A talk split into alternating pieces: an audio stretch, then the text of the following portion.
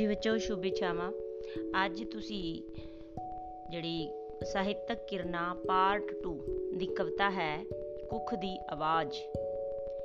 ਇਹ ਕਵਿਤਾ ਡਾਕਟਰ ਦਵਿੰਦਰ ਬੀਬੀਪੁਰੀਆ ਦੀ ਲਿਖੀ ਹੋਈ ਹੈ। ਬੜੀ ਹੀ ਸੋਹਣੀ ਕਵਿਤਾ ਹੈ।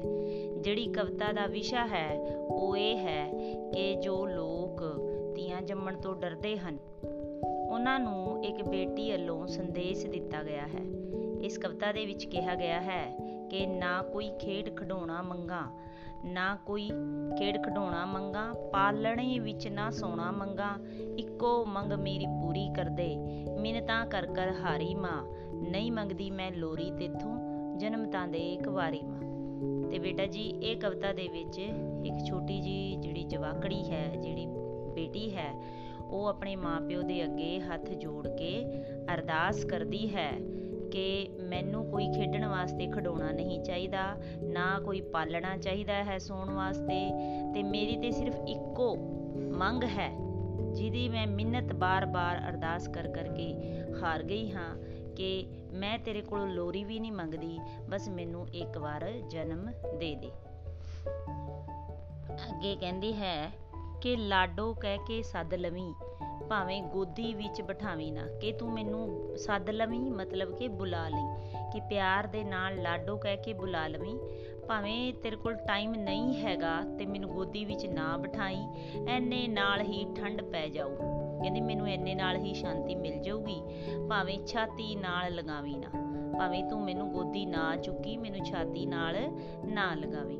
ਨਾਲ ਵਿਆਜ ਦੇ ਮੋੜ ਦੇਵਾਂਗੀ ਦੇ ਇਹ ਖੁਸ਼ੀ ਉਧਾਰੀ ਮਾਂ। ਕਹਿੰਦੀ, ਜਿਹੜੀ ਇਹ ਖੁਸ਼ੀ ਜੇ ਦੁਨੀਆ ਵਿੱਚ ਆਉਣ ਦੀ ਜੇ ਖੁਸ਼ੀ ਮੈਨੂੰ ਇਹ ਦਵੇਂਗੀ, ਤੇ ਮੈਂ ਇਹ ਵਿਆਜ ਦੇ ਸਮੇਤ ਤੇਰੀ ਮੋੜ ਦਵਾਂਗੀ। ਨਹੀਂ ਮੰਗਦੀ ਮੈਂ ਲੋਰੀ ਤੇਥੋਂ, ਜਨਮ ਤਾਂ ਦੇ ਇੱਕ ਵਾਰੀ ਮਾਂ। ਅੱਗੇ ਕਹਿੰਦੀ ਹੈ, ਬਾਪੂ ਨੂੰ ਸਮਝਾ ਕੇ ਦੇਖੀ। ਹੱਥ ਜੋੜ ਵਾਸਤੇ ਪਾਉਂਦੀ ਹਾਂ, ਹੱਥ ਜੋੜ ਕੇ ਵਾਸਤੇ ਪਾਉਂਦੀ ਹੈ ਕਿ ਬਾਪੂ ਨੂੰ ਮੇਰੀ ਇਹ ਇੱਛਾ ਪੂਰੀ ਕਰਨ ਲਈ ਸਮਝਾ ਕੇ ਵੇਖੀ। ਕੈਸੀ ਲੱਗਦੀ ਰੱਬ ਦੀ ਦੁਨੀਆ? ਬਸ ਇਹ ਤੱਕਣਾ ਚਾਹੁੰਦੀ ਹਾਂ ਕਿ ਮੇਰਾ ਵੀ ਜੀ ਕਰਦਾ ਹੈ ਕਿ ਇਹ ਦੁਨੀਆ ਜਿਹੜੀ ਰੱਬ ਦੀ ਬਣਾਈ ਹੋਈ ਹੈ, ਇਹ ਕਿਸ ਤਰ੍ਹਾਂ ਦੀ ਲੱਗਦੀ ਹੈ? ਕੈਸਾ ਹੁੰਦਾ ਬਾਬਲ ਪਿਆਰਾ, ਕੈਸੀ ਹੁੰਦੀ ਪਿਆਰੀ ਮਾਂ? ਕਿ ਕੈਸਾ ਪਿਆਰਾ ਬਾਬਲ ਬਾਬਲ ਕਿਦਾਂ ਪਿਆਰ ਕਰਦਾ ਹੈ ਤੇ ਮਾਂ ਕਿਦਾਂ ਪਿਆਰ ਕਰਦੀ ਹੈ? ਇਹ ਮੈਂ ਵੇਖਣਾ ਚਾਹੁੰਦੀ ਹਾਂ ਤੇ ਨਹੀਂ ਮੰਗਦੀ ਮੈਂ ਲੋਰੀ ਤੇਥੋਂ ਜਨਮ ਦੰਦੇ ਇੱਕ ਵਾਰੀ ਮਾਂ। ਕਹਿੰਦੀ, ਕਿੰਨੀ ਛੇਤੀ ਸੋਚ ਲਿਆ ਤੂੰ, ਧੀ ਨੂੰ ਕਿਵੇਂ ਵਿਆਹਾਂਗੀ? ਇਹ ਨਹੀਂ ਸੋਚਿਆ ਵੀਰ ਮੇਰੇ ਨੂੰ ਰਖੜੀ ਕਿੰਜ ਬਣਾਵਾਂਗੀ। ਪਲ ਵਿੱਚ ਪੱਤਾ ਪੱਤਾ ਹੋ ਜੂ ਫੁੱਲਾਂ ਦੀ ਫੁਲਵਾੜੀ ਮਾਂ, ਨਹੀਂ ਮੰਗਦੀ ਮੈਂ ਲੋਰੀ ਤੇਥੋਂ ਜਨਮ ਤਾਂ ਦੇ ਇੱਕ ਵਾਰੀ ਮਾਂ। ਇਹਦੇ ਵਿੱਚ ਵੀ ਇਹੀ ਗੱਲ ਕਹੀ ਗਈ ਹੈ ਕਿ ਤੂੰ ਕਿੰਨਾ ਸੋਚ ਲਿਆ ਹੈ ਕਿ ਵੀ ਮੈਂ ਤੇਰੀ, ਮੈਂ ਆਪਣੀ ਧੀ ਦਾ ਵਿਆਹ ਕਿੱਦਾਂ ਕਰਾਂਗੀ? ਮੈਂ ਆਪਣੀ ਧੀ ਦਾ ਵਿਆਹ ਕਿੱਦਾਂ ਕਰਾਂਗੀ? ਇਹ ਨਹੀਂ ਸੋਚਿਆ ਕਿ ਮੇਰੇ ਵੀਰ ਨੂੰ ਕੌਣ ਰਖੜੀ ਬੰਨੇਗਾ? ਪਲ ਵਿੱਚ ਪੱਤਾ ਪੱਤਾ ਹੋ ਜੂ ਫੁੱਲਾਂ ਦੀ ਫੁਲਵਾੜੀ ਮਾਂ। ਪਲ ਵਿੱਚ ਪੱਤਾ ਪੱਤਾ ਹੋ ਜੂ ਫੁੱਲਾਂ ਦੀ ਫੁਲਵਾੜੀ ਮਾਂ। ਕਿ ਜਿਹੜੇ ਰਿਸ਼ਤੇ ਹਨ, ਉਹ ਪਲ ਵਿੱਚ ਖੇਰੂ ਖੇਰੂ ਹੋ ਜਾਣਗੇ। ਕਿ ਮੇਰੇ ਵੀਰ ਦੀਆਂ ਸਦਰਾਂ ਕੌਣ ਪੂਰੀ ਕਰੇਗਾ? ਅੱਗੇ ਕਹਿੰਦੇ ਹੈ ਕਿ ਬਾਬਲ ਮੈਂ ਕਿਸੇ, ਬਾਬਲ ਮੈਂ ਨਹੀਂ ਖਰਚਾ ਕਰਦੀ। ਖਰਚੇ ਤੋਂ ਕਿਉਂ ਡਰਦਾ ਹੈ? ਕੰਨਿਆ ਦਾਨ ਕਰਨ ਵਾਲੇ ਕਿਉਂ ਕੰਨਿਆ ਹੱਤਿਆ ਕਰਦਾ ਹੈ? ਕਿਸੇ ਸਹੇਲੀ ਤੋਂ ਮੰਗ ਮੰਗ ਕੇ ਪੜ ਲਵਾਂ ਕਿਤਾਬ ਉਧਾਰੀ ਮਾਂ, ਨਹੀਂ ਮੰਗਦੀ ਮੈਂ ਲੋਰੀ ਤੇਥੋਂ। ਬੱਚਿਓ, ਬੜੀ ਆਸਾਨ ਜੀ ਕਵਿਤਾ ਹੈ, ਹਰ ਇੱਕ ਲਾਈਨ ਦੇ ਬੜੇ ਸਿੰਪਲ ਜੇ ਅਰਥ ਹਨ ਤੇ ਜਿਹੜੇ ਬਿਲਕੁਲ ਸਮਝ ਦੇ ਵਿੱਚ ਆਉਣ ਵਾਲੇ ਹਨ ਤੇ ਉਹ ਪਿਓ ਨੂੰ ਵੀ ਬਾਰ-ਬਾਰ ਕਹਿੰਦੀ ਹੈ ਕਿ ਮੇਰੇ ਖਰਚੇ ਤੋਂ ਨਾ ਡਰ ਤੇ ਤੂੰ ਤੇ ਕੰਨਿਆ ਦਾਨ ਕਰਨ ਵਾਲਾ ਹੈ ਤੇ ਕੰਨਿਆ ਦੀ ਹੱਤਿਆ ਕਿਵੇਂ ਕਰ ਸਕਦਾ ਹੈ? ਕਿਸੇ ਸਹੇਲੀ ਤੋਂ ਕਿ ਜੇ ਤੇਰੇ ਕੋਲ ਪੈਸੇ ਨਹੀਂ ਹੈਗੇ ਮੇਰੀ ਪੜ੍ਹਾਈ ਕਰਾਉਣ ਵਾਸਤੇ, ਮੈਂ ਆਪਣੀ ਸਹੇਲੀ ਤੋਂ ਕਿਤਾਬਾਂ ਉਧਾਰੀ ਲੈ ਕੇ ਮੰਗ ਕੇ ਪੜ੍ਹ ਲਵਾਂਗੀ। ਅੱਗੇ ਕਹਿੰਦੇ ਕਹਿੰਦੇ ਬਾਬਲ ਰੱਬ ਵਰਗਾ ਤੇ ਮਾਵਾਂ ਛਾਵਾਂ ਹੁੰਦੀਆਂ ਨੇ।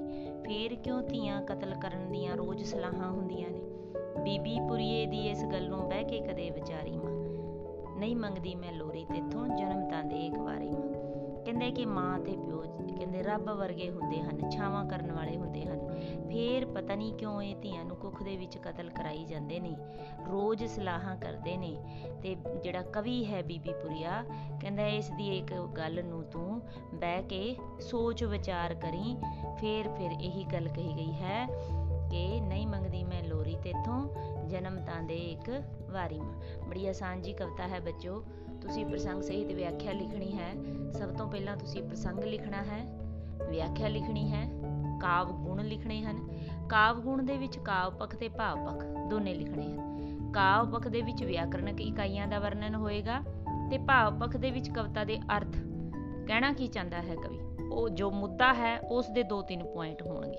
ਕਾਵ ਪੱਖ ਦੇ ਵਿੱਚ ਦੇਖੋ ਕਵਿਤਾ ਸਰਲ, ਸਪਸ਼ਟ ਹੈ, ਸਹਿਜ ਹੈ।